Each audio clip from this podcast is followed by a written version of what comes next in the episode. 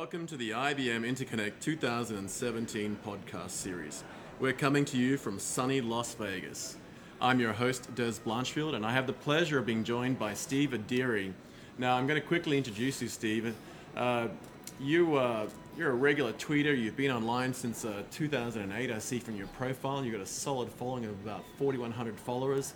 And you describe yourself as a strategic advisor focusing one hundred percent on A I startups. You live in Olympic Peninsula in uh, outside Olympic uh, uh, Washington State uh, here in the U S A. And uh, there's a quote that I grabbed from your profile that says that you are, in one line, you connect and illuminate the dots that matter for business strategy, funding, go-to-market, customer and partner engagement. Welcome to the podcast. How are you enjoying the show? Thank you, Des, for that very tight, succinct introduction, and uh, that pretty much uh, depicts, you know, what I what I do and operate. So, how am I enjoying the conference?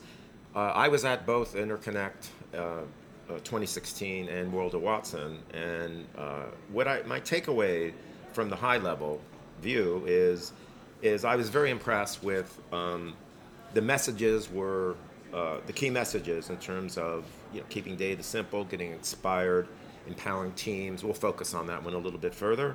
And then building hybrid cloud, I'm, we're, we're seeing the manifestation. My my my uh, overall takeaway is that I'm seeing real instances of I B M delivering, you know, on the promise of cognitive computing with nice, tighter synergy. Of course, it needs to get tighter further, but across the cloud story to IoT and so on. So that's that's impressive. If you were going to introduce yourself in a speed dating form, um, how would you describe yourself in sixty seconds? Okay, so so you you got the thumbnail, and I'll just hit the point lines on that. I've been an uh, uh, advisor for for uh, twenty plus years, and uh, it's the focus has been, was across different startups. But four years ago, I made the concerted effort. Kind of, I saw this tsunami coming. And I said, I'm going to get, you know, well, maybe not a tsunami, a big wave, because you're a surfer from Australia, right? Everyone so, surfs in exactly. Australia. So uh, I saw the big wave come in, and I said, I'm going to get on this A I wave. And that's exactly what I did. So I really dialed in to, and my my expertise is really working with early stage software startups. So so the key, th- what I look for is really how how to, you know, as you describe, right, how to shape the business strategy, the messaging, and get funding, go to market, and tie them to a key, you know, minimally one partner ecosystem. And the ones in my current lineup of six A I startups, two of them are I B M Watson plays. Wow. So we'll talk about it more in terms of what I, you know, um, uh, met up with in terms of financial services, healthcare, which is which is really kind of a, um, a successful outcome of delivering on what I espouse to do as as an A I advisor and a merchant alike. Well, that's actually a nice segue into my next question for you, and that was, you know, what what was your biggest O M G moment from the event so far? Um, and we, when we were talking before I hit record, you, you mentioned that uh, you saw the Watson Financial Services team here in Las Vegas demonstrate how they're delivering cognitive services in the key vertical market around financial services and, and the industry in particular. Um, what can you tell us about what you saw there and, and, and your general takeaways from it? Exactly. So so. This was a new service, evidently. It was just uh, uh, architected um, in like a couple of months to get ready for yeah. Interconnect, which is very impressive. And um, they admitted they weren't coders, right? And they were not coders. Yeah. This was just this was really taking kind of, you know, functional architecture, some yeah. Python scripting, and putting it together. But the the the, the, the most impressive piece is uh, is the fusion between the I B M Bluemix and functional microservices right. to be able to, you know, to, you know, to, you know, classify, categorize, package together. It's really showing how to create the holistic architecture of data aggregation, enrichment, you know, standing up, you know, application services with microservices. We saw it there, and it was it was very, very impressive. And that was one of my key takeaways. Now, furthermore, yeah. I leveraged it even a bit further. So I said... Of course you did. Yes, of course I did. I'd be surprised if you didn't. Exactly. So the thing that was really interesting, I says, you know, in A I, most credible A I players, you know, Watson and others, can address the who, what, uh, where, how and that's important. Yeah. But I said, you know, when I was looking at what they're doing in this I B M Cloud Financial Service, I said, you know, what's really the missing ingredient and holy grail is causal reasoning with context and time. And when I played that out, this is not, you know, a pitch for the startup, that one of the startups I represent called Milo dot com, they said, wow, I get what you're saying here. So we took that conversation to the financial cloud after party and had a had a had a very uh, convivial time, and there is going to be a, a follow-up meeting to discuss this right. further. It, I remember, in fact, uh, there was a funny little segue here. The young guy was in a purple uh, jacket, and uh, we asked him about his purple jacket, and he said that uh, he was uh, running around town that on a particular meeting. And he gets in the cab, and the cab right. is like, looks at his purple jacket and says, respect. And then, you know, the, gets to the meeting, everyone's like, well, dude, full respect. And it turns out it was the day that Prince passed exactly. away. Exactly. That um, was that was, that was, was just, just phenomenal, okay. right? It was a snappy dress-up. He said something that really stuck with me, and I, I actually wrote it down when I went back to my, my suite last night. Mm-hmm. He said that they weren't coders, um, and they developed A P Is. Right. Yeah, and, and, and I think, for me, that was quite a significant takeaway, that, that non-techie, non-developer people can grok A P Is yep. and grasp the concepts of how to plug into microservices, as you said, on Bluemix, and consume the likes of Cognitive and Watson as a service. It, do you think that is the trend now? Do you think that we're seeing people come from a non-technical pedigree who can grok technology and put it to good use for their own purposes? Is that is that what we're seeing out there now as a trend? I think that is spot on as the trend. It's the trend that, you know, because first and foremost, data scientists don't scale, period. Right, right. So, so, so by, you know... My stomach might argue with you, but anyway. Okay, but I mean, sure, there's always yeah. the need, but in terms of scalability, this was an excellent example right. of being able to stand up a functional, impressive, very useful, you know, applications that's taking the infrastructure services, middleware services, you know, in, in you know, cloud, mm, others, right? Yeah. So it's really it's really coalescing all of that into something to where, hey, you know, you don't you're lessening the dependencies, you know, on on taxonomists, ontologists, data scientists, yeah. which is a good thing. And and Joe and Jane knowledge worker are going to profit from this as these as these uh, new services for financial services. I saw I saw second to this. I saw something very impressive in healthcare. Right. Uh, so the product manager for, for I B M Healthcare is putting in, um, uh, you know, patient care. You know, where where they're using. Um, Uh, text analysis, you know, leveraging the Alchemy, and actually that what they've done, I, you know, which is very impressive, they're taking specialized coding in medical and embedding that into this version of N L P. Oh, wow. So you can take medical records, and um, they are working, um, you know, with the big providers yeah. there to be able to um, merge. Uh, You know, in other words, in a much faster fashion, be able to ingest that data, come out with what the patient records. These are the you know the key causes, the the the, the concepts that you should focus on. So so the doctor has faster time to insights yeah, to be able to address yeah. that. So I saw indications of that. They're yeah. also like you know maybe you know at a similar juncture as far as starting to roll that into the marketplace, which I think is terrific. You mentioned something that's quite hot at the moment, and, and, and I'm going to let you explain it. N L P, explain the acronym, explain the significance of it, because I think folk listening in may have kind of missed that salient point. I think it's a really critical thing to touch on. It, just a quick thirty second on N L P and kind of where you see it being a critical component of, of right. what's okay. being built here. Sure. So N L P is, stands for Natural Language Processing, yep. and um, there's also a... Uh, A, a, a, a corollary called natural language understanding, which is a little more advanced. Um, so so the whole point of, of uh, it's so as you ingest, uh, da- as you take text analytics, and that's essentially what's built in, one of the components of Alchemy, you know, has an N L P mm. component. Um, so the whole point of it is, uh, like in the I B M Conversation uh, Manager, the Watson Conversation Manager, They they have, we even heard it here at the show, ninety-five percent accuracy as far as, you know, as yeah. far as going, you know, uh, speech to text, which is which is impressive. So there's text to speech, there's speech to text. But the but the holy grail of all of this, you know, is to understand more of the nuances of of of behavior and and intent. Yeah. And and and this is this is getting us to what what all the big players, I B M and others, are doing, is conversational understanding. Yeah. That's the holy grail. We're we're getting closer to that, but we're seeing, you know, really positive, you know, um, breakthroughs along the way.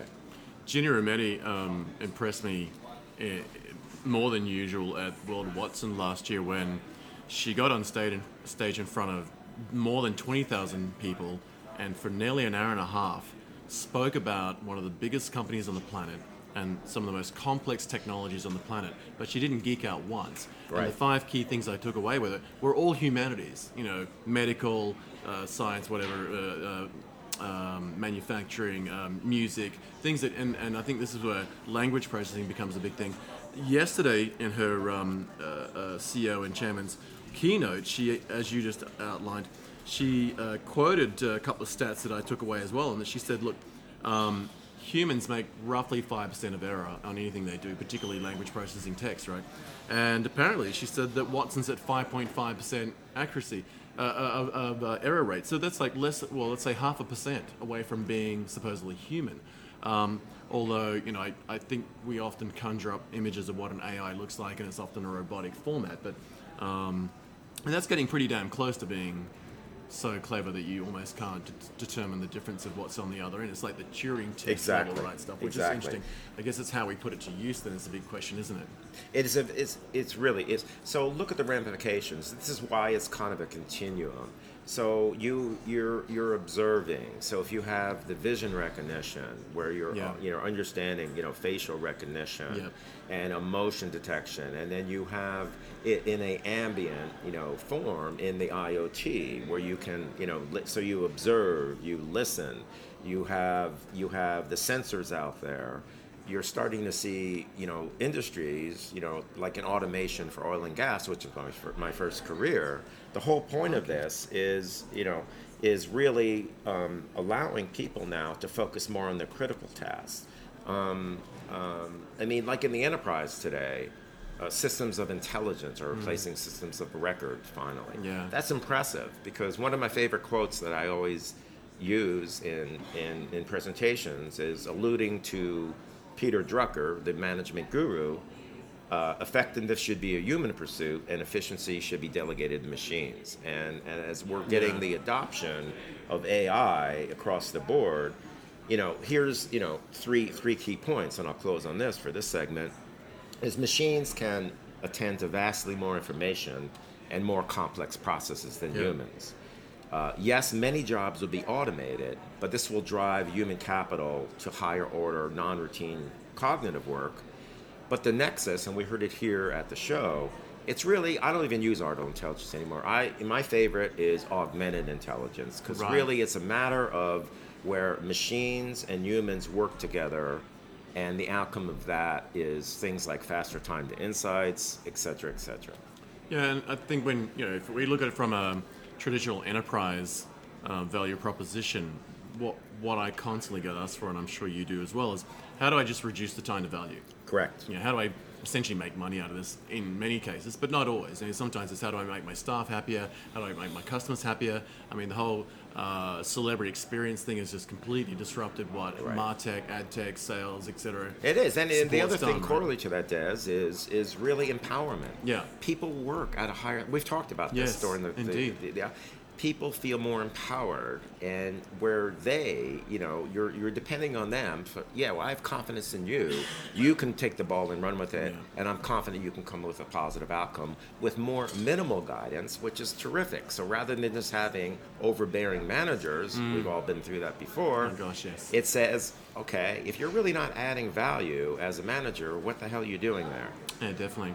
And I think I've seen a real shift where uh, managers who are successful have provided the tools to let their staff uh, gain that self-empowerment, that self-direction, uh, particularly when it's the likes of tools from folk like I B M where you've got data-driven decisions. You know, folk Correct. walking around with large format tablets right. with dashboards and making real-time decisions exactly. that are, you know what I mean? And and this is wonderful because remember, you know, for, for you know, for years, uh, you know, C E Os that said, I fell into my gut.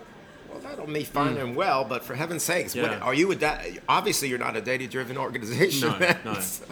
And, and and too often, you know, even if companies thought they were data-driven, they were looking at PowerPoint presentations or spreadsheets that were from last month. Correct. And, you know, how can I work to the future if I'm only getting historical data that's a month exactly. old? Exactly. I'm glad you brought up that point, because really, I've I've used this before. Yeah. I mean, right now, um, the future of business is flow. It's getting faster. It's getting more yeah. real time, and the complexity is is getting enormous. So really, you're getting higher and higher degree of heterogeneity in your data sets from webs, from streams, in your enterprise systems. And it's a matter of, if you can apply, you know, machine intelligence to be able to glean and process uh, text analytics, understanding um, along the way, this this relieves the burden of of, you know, of being able to, you know, classify, categorize, you know, you know, to get the enrichment. Yeah. So you, so, so it's giving you faster actionable data, so you can make those decisions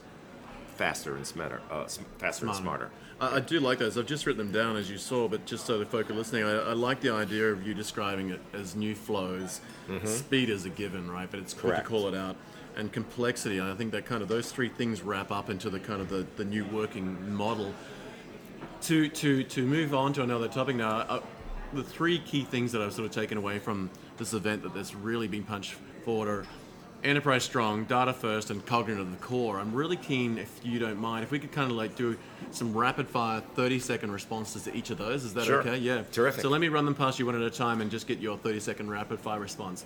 In thirty seconds, what's your takeaway for folk listening in to the idea of enterprise strong? What does that mean to you based on what you've seen so far in the last couple of days? So enterprise strong, uh, and I touched upon it uh, earlier, is uh, the systems of, uh, of of intelligence replacing systems of, of record.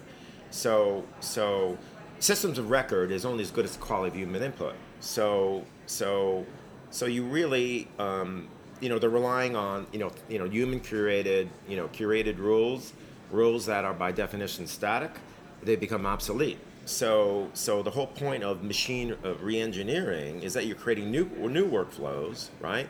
Where where it has the potential to you know augment on thinking, you know be, you know to have better understanding, improve operations, especially the more complex operations. Yeah. So the whole point of it is you're using this this software so companies continue to learn from the data as conditions change. Awesome, nailed it. Uh, second one, data first. Data first, and this ties to some of the other thoughts regarding being data-driven strategy. For the reasons we've already cited, right, is that you're you're you're you're you're you're lessening dependencies on, on, on human curators. You're using machines to do that. Um, one of my, you know, the whole point of of, of of a lot of this is, you know, and I and this is one of my quotes that I that I prepared for for uh, for our group here, the social analytics, is machine intelligence is a prediction technology.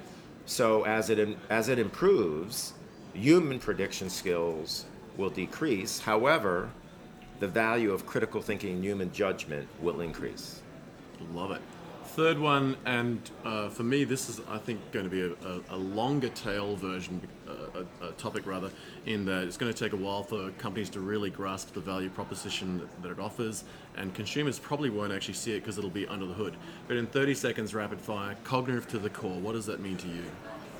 So cognitive to the core is really kind of this continuum I was talking about, is that as far as having, you know, integration from, you know, from data first, the enrichment in the cloud, a, you know, the A P Is driven with microservices, where you're really improving the business processes, where machine, where you're really getting close, where you're getting the transformation of A I to augmented intelligence, frankly. Right, right.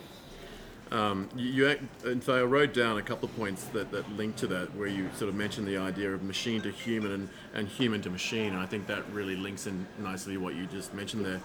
Um, I've actually got a screenshot that I took from the, the keynote we just attended uh, a, a while back this morning mm-hmm. around the data first uh, method. I'd like to just throw a couple of questions at you.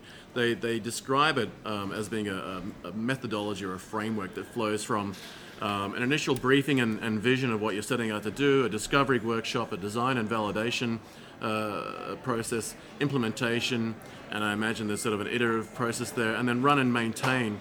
Um, is that what you're kind of seeing? Have you seen that come about as far as that methodology goes uh, in other ways, uh, as far as the agile approach to data? Or is that, do you think that's a significant new innovation? Or I think it's a, I think it's a uh, an enhancement, yeah. uh, more of an enhancement, a, a healthy enhancement, because really, when you know, you know, um, the whole point of it is that uh, you know, the tools are are ever expanding in terms of you know you know data aggregation and enrichment, and then we're getting much more sophisticated instantiations of deep learning correlation processes, right?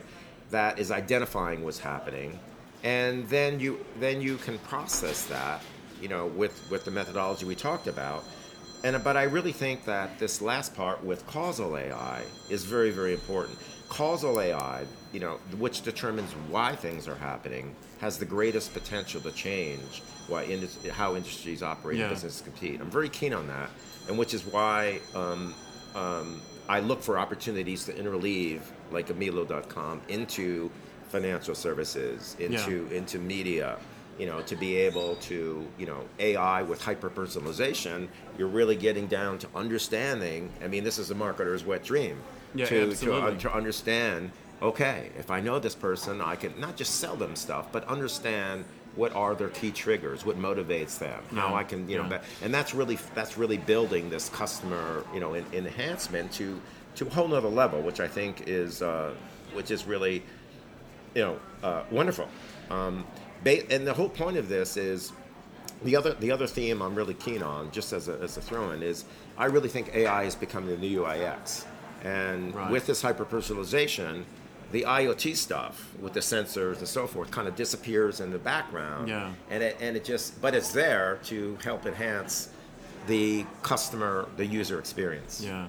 Well, the amount of data we're producing now is is so beyond, so far beyond. Uh, not just human com- comprehension, but human capacity to absorb and, and, and deal with.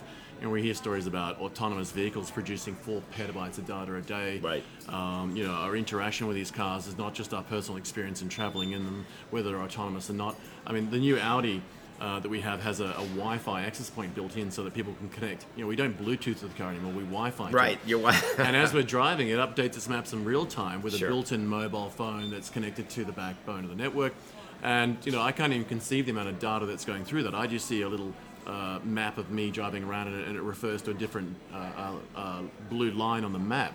Um, and I think, you know, you hit on a good point there that um, the cognitive piece, and particularly the A I and machine learning piece, is going to draw out the pieces that we want to see, we want to know about, and it'll learn the context. It'll get domain-specific knowledge about what I want versus what you want, and the time and day that I want it, and when I want it, what, what I want to see when I get out of bed versus what I get at home, and you know whether it's breakfast or a meeting or, or lunch and dinner. Um, round- it's, it's, it's, it's spot on. Yeah. I just wanted to emphasize yeah, that no, with do. one brief thought, is that it's becoming your your your. a manifestation of the best personal assistant, yeah. which can predict your needs by knowing you, a personification yeah. of you, a whole lot better. And that's a good thing. It's really helping us. And I don't like to do, right? If you can like relieve some of the menial tasks, the scheduling, meeting mm, people, mm. and then understanding you, you know, in terms of your both personal and business needs, that's a good thing. And it goes back to that point that Ginny made, uh, it sort of covered last year around just focusing on the humanities, I think. Yes. And that is, you know, why are we building this technology in the first place? Why are we investing so heavily? Why is I B M completely pivoting its organization around these things? It's because it's all about humans. It's all about people. So the event themes in general, um, I mean, there's been a lot of them, but we, we spoke earlier on about the ones that are of particular interest to you, and I'm just going to recap them in point form and then throw to you to sort of comment on them. Um, and particularly, you mentioned that you, you love the concept of empowering people and teams, that you love the delivering on the promise of cognitive computing in particular, and the synergy between the, the whole Watson Cloud story. How do you see these themes playing out uh, in, in a day-to-day sense in what you currently do? Right. So, um, so playing out in what in what respect? Let me I clarify that. Sorry, putting uh, essentially putting them into practice primarily, mm-hmm. and then I maybe um, from a from a consumption point of view. So in other words, um, let's just talk about the first one: empowering people and teams. What does that actually mean, and how how do you go about actually putting that, making that a reality? Right. So so uh, you know so you know certain organizations, some of which of course were here, that are doing like H and R Block, right? Yeah. Really, you know, that's empowerment to where that's they're they're, they're bringing in a, you know, the the customer to where it, you're you're creating more of a a you know interactive conversation yeah. with the H and R Block tax advisor. I thought that was just wonderful to where it's all about um, engagement. Engagement is everything, and the better you engage, the more people are typically satisfied. And if you're using yeah. machine assist to help that engagement to create a very positive, you know, experience, I see all industries, H and R Block, starting to adopt this because it's it's customer service is king, yeah. and that builds loyalty. So the old way of saying, why are people? Why do I have so much churn? You know, these telecommunications companies. Well. You really don't know your customers. Yeah. So so the burden is on you exactly. to know your customers and serve them better, and you'll win.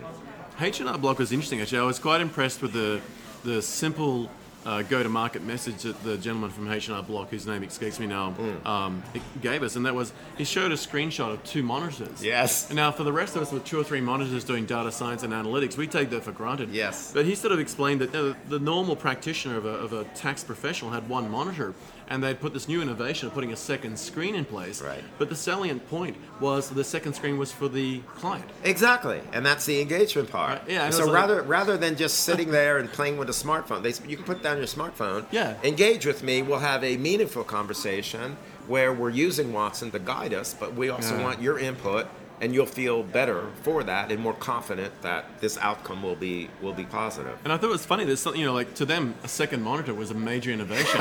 um, but what was interesting is that he, did, he didn't miss the, the, the, the most critical piece from my point of view is that, yeah, okay, we've innovated, put a second screen, it's for the, the, the consumer and they're not gonna play with the phone anymore. But then he immediately uh, uh, went into the key point for me anyway, and that was that the engagement was for the consumer to talk to Watson effectively, in a sense. Like, correct. You know, Watson drew right. graphs on the screen and started to drill down from the fifty or sixty things that could be bought into this thing from the house and the car and then whatever it might be, fire and risk, to, to, to these are the three things I think you should really focus on. And, and now that engagement's not just seeing it on the screen, but actually interacting with that screen and engaging with the system. Um, That's right, and and doing it though in a very natural way. Yeah. That's the humanity yeah. where we're not, you know, mandating you to learn something. Everybody knows how to communicate, whether it be through, you know, voice or, you know, text input. Um, that's that we're making it almost seamless to where to to be able to invite them in yeah. without encumbering them or worrying them that oh you know because I don't want to fill out a survey. I want to have a con- conver- wrapping it in a conversation is really is really the the way to go. And the interesting thing that he, he showed us in the demo that had it, even though there were screenshots, was the tax professionals didn't have to be retrained in a sense, because they just type the queries in plain English. Exactly. You know, what if I did this, or you know, how does this right. affect me? I was really blown away by that. I mean, I love the, the innovation of second monitor. I, I really got right. the value proposition of making that available to me as a consumer. And the and other when, point on it, the tax professionals had a bit more enjoyment because this was yeah. these are these a lot of these folks are absolutely. Retired folks, yeah. and they're saying I'm having more fun rather than me just being a data clerk, so to speak. Mm. I'm now forming, you know, a relationship with our customers, and they're engaging more. So that's a good thing. I think it's great. I'm just not ready for my tax professional to be a hipster. uh, uh, one of the other themes in particular that I want to just delve into quickly, um, delivering on the promise of cognitive computing. That, that's a fairly broad brushstroke. If we bring it down to potentially maybe um, one in particular, the startups, uh, which I was very fond of seeing the video that you shared with me because it had an Aussie actor as a voiceover. Uh, was it Milo? Uh, can you Soul kind Machines. Of, yeah, can you kind of talk yes. about that and, and particularly yes. how the, I guess, the delivering on the promise of cognitive and, and where that was put into use with that startup? Absolutely. So so the, the company um, is called, the commercial spin out is called Soul Machines. They're right. a spin out of the laboratory for Animic Technologies in Auckland, New Zealand. Uh, you're part of the world, Dez. uh, and uh, Mark Sagar, the the founder, is just a brilliant, you know, brilliant individual. Um, he's Academy Award winner, special effects supervisor for King Kong, Spider-Man, Avatar. He he was set up in the lab like four years ago, I believe it was, and he wanted to create a um, a lifelike digital avatar uh, that was that had expressive emotional intelligence, and that's exactly what he delivered on. and in this in this commercial spin-out. He's still doing, you know, wonderful research to push the envelope. But the tie-in with Watson, when Watson got a hold of this, they were selling to uh, the organization that you know well, N D I S, which is the, you know, yeah. their healthcare, right? And this particular effort was for the half a million um, Australians with disability to be create a digital avatar for patient care to relieve the one hundred percent burden on human healthcare assistance. Mm. And the beauty of this, and uh, this is a great use case, is you're it's it's it's going back to augmented intelligence and a manifestation of of not scary A I or just A I yeah. for entertainment or games, but useful A I for a purpose to be a digital avatar to help be a friend, to guide, to be, you know, to be there twenty-four seven conceivably. And it's, this is being rolled out this year in Australia. I'm going to get you just to quickly cover the um, the website address, because the video on the demo um, blew me away. I watched it three times in a row. What I saw was the, the, the individual in a, in a wheelchair interacting with the um, uh, the A I. Uh, and the thing that struck me was that that whole human-to-machine, machine-to-human interaction again, um, it was a seamless transition from what I could see in the video of a person sort of coming up to a screen and interacting and asking questions with a with a human experience in it. Like, I wasn't talking to an I V R on a phone. I didn't have to push star one, um, and uh, I kind of, it kind of it made the hairs of my arms stand up when I realized that, uh, as you know, your your your uh, point before around delivering on the promise of cognitive. I mean, your startup has already done that, yeah. I would say so. I mean, when you when the whole point of of of these engaging human-like avatars, Dez, is to is to create something that has personality and character with uh, uh, embodied cognition. Mm. Okay, so so the avatar sees you, hears you, and through um, it's it's it's not going to be out of the gate through conversational, you know, getting yeah. back to the conversation yeah. A I, but through text chat it will be able to, you know, to communicate with human-like expression. Yeah. So how good is that? Oh, where where and this is this subtle and and you know or even more dramatic, you know, emotion response. So so it's it's really tying upon the, you know, the emotional intelligence. And one of my fa- the one of the other quotes I, I provided is, I really think in terms of delivering on the power, uh, delivering on the promise of cloud computing, we can't forget about emotional intelligence. I yeah. think that's a key component of future A I going forward, because you can't, as A I becomes more sophisticated, you can't have human-like Uh, intelligence without personality and emotions, because Absolutely. people change their behavior not on information, they change it on emotion. Look, I, as a parent, I've seen the transition from focus on I Q and creating smart humans to E Q. Bingo. Uh, and and I, I, I started writing a paper that I haven't finished publishing yet around this whole topic of where we were focusing on the ability to do one plus one equals two versus, is this person happy or sad? And I think that, again, comes back to where the key value to humanity for these types of technologies, or all of technologies in general, you know, I mean, the automobile made it easier to get from point A to point B. The airplane makes it even easier. We get big ships that can move things around us to get from the point A to point B. When we think about technology, it needs to essentially focus on and gravitate around humanities. Totally. Um, and it comes back to, yeah. that was probably my biggest, you know, from Ginny's, was that point. Mm. Come back to humanity. Yeah. And in many respects, yeah. A I, you know, is a huge driver to fostering that, to be able to cut through, you know, special interests, yes. moneyed interests. Yes. This this is exciting.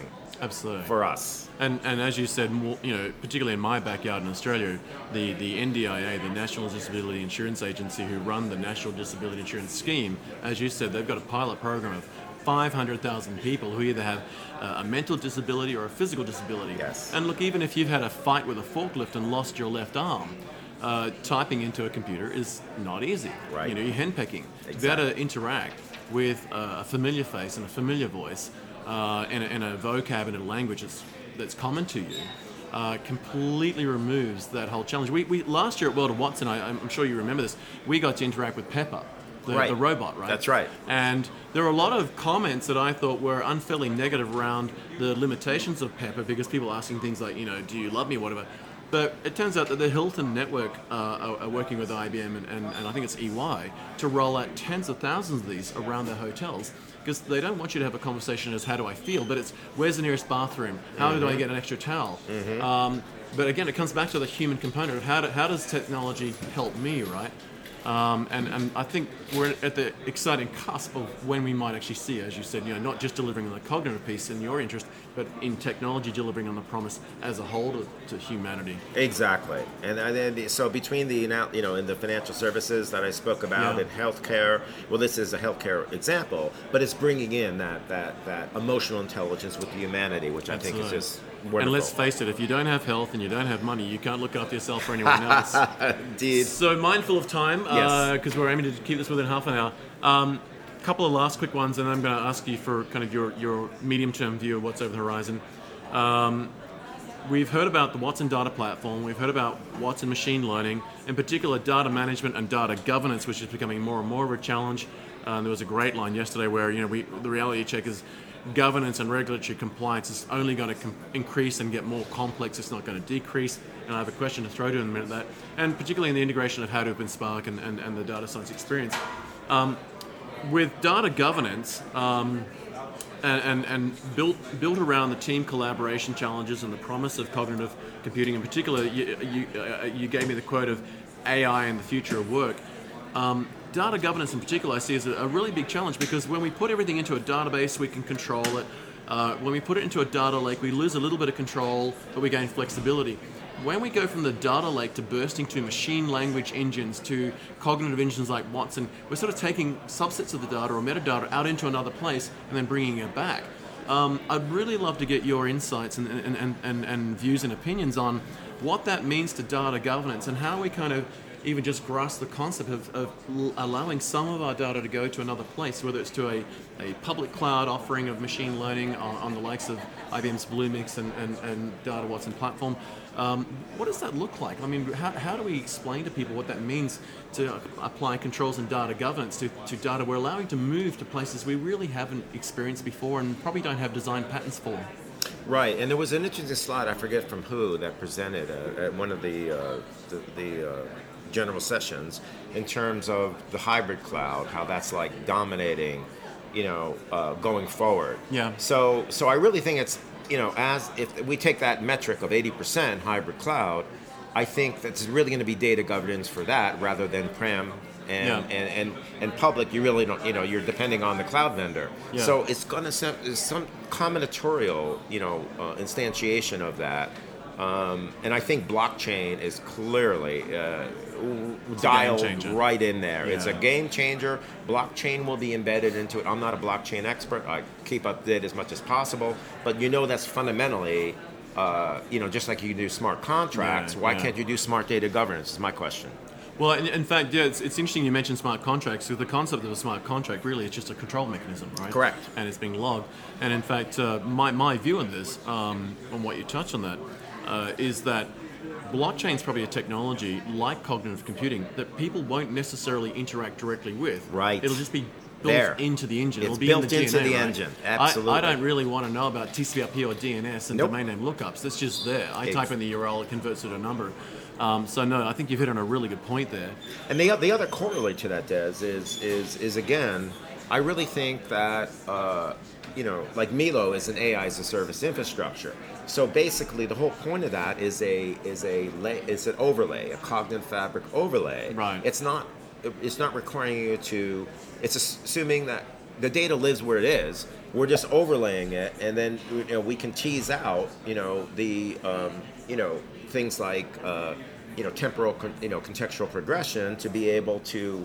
You know, better understand the context of actions and, and yeah. content. Yeah. And to me, it's kind of a new form of data governance on the fly that yeah. really kind of dovetails with, oh, wow, that means I don't have to do, you know, data mining and analysis. It's like it's like embedded, like blockchain, yeah. into the process, yeah. which I think is really exciting stuff. And I think it drives us to a point where effectively data is going to have to be self-describing in many ways. You Correct. Know? Um, you know, we sort of have things like JSON and X M L and Parquet files, right. who who kind of, you know, when you look at the data, it describes itself.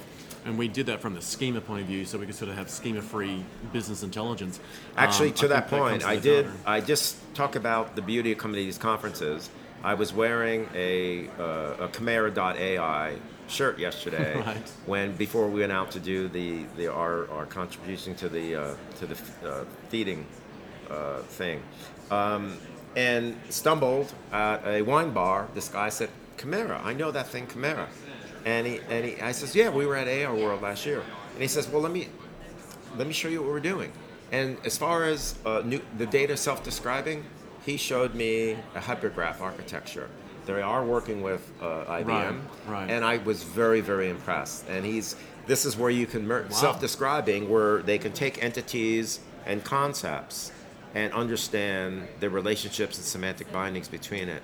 Very impressive stuff. Oh, that's so a brave that, new world in that, itself, right? Yes, it is. Wow, yes, self-describing it is. Data. Yes. So to wrap up quickly, um, I'd, I'd like to throw at you my favorite pun. Um, What's on the horizon for the rest of two thousand seventeen? I think trying to go beyond that is just, you know, it's it's a very yes. difficult challenge. But for the rest of this year, with, with what we've seen so far, um, you know, off the top of your head, what, what do you think um, is on the horizon for the next sort of six to twelve months for, for, for not just folk here, but outside of this with what we've seen around the Watson Data Platform, the Bluemix Cloud, Cognitive, Data First?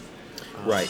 So I think, you know, we're seeing, you know, uh, It, deep learning really being the, the dominant, you know, form. I, I'm very excited about transfer learning. So transfer learning, which all the big players are doing right now, as more and everybody's all the big players are open sourcing, you know, their engines out there. But transfer learning is where you can, you know, train your data and supervise, and and then take that and apply it to a different domain. Because remember, we all, we heard here, right? You want to go deep and wide in terms right. of the domain. So yeah. if you have methods like transfer learning, you you can you can you can actually stand up these or embedded, you know, machine intelligence systems a whole lot, you know, a whole lot faster. One one of the things I'm looking uh, for, you know, strong improvement is uh, is uh, unsupervised learning. Right. So most of the work today is supervised, you know, like I just described there. But um, but unsupervised learning is where machines can infer what they don't know, and and that's exciting because um, really, if to really build a, you know, intelligent systems, well, that's where the algorithm kind of learns on its own. Right. And th- there are some negative sides. You know, there's been some, you know, posts regarding, well, if you factor in bias into the yeah. the machine learning algorithms, you're going to get biased algorithms. And there's been studies, like in a beauty contest, that particular algorithm mm. uh, chose mostly white Caucasians as the winners. Right, right yeah. That's as a an example, right? Exactly. Yeah. So, so but pretty serious consequences. Serious consequences. So, yeah. but I think that the unsupervised learning for really complex problem sets, where Um, this, the the training is mm. is kind of like one dimensional. You can kind of go multi-dimensional. Yeah. So I'm very very keen, very keen on that on that effort for progression in twenty in twenty seventeen. One of my favorite things that I say is that when you're getting into uh, when we cra- and we're not there now. If you can actually uh, crack transitive reasoning, and this is what humans do naturally, yeah. is that they can maintain context from one subject to the next. That is really killer, and that's where that's where you really can start to manifest intelligent A I that can interact with you in a very natural, fluid way. What a fantastic point to leave on transfer reasoning, because uh, yeah, I think you know that when we when we interact with our current smartphones, we talk to the phone, not with the phone. Correct. I think that's great. Transfer reasoning. I think we need to do a blog on that. Transitive. Transitive reasoning. There transitive you go. Reasoning. So, thanks for correcting. It was transfer learning and transitive reasoning. Gotcha. Perfect. We're gonna have to blog those. Steve Ardire, it's been a real pleasure chatting with you, and I've had a fantastic time hanging out with you and the, and the team here uh, at um, I B M's uh, Interconnect twenty seventeen in Las Vegas. Um, thanks for your time, and uh, look forward to doing it again soon. Thank you, Dez. It's been wonderful, and I agree with your comments. It's been a wonderful event. We have. Thank you very much, Steve.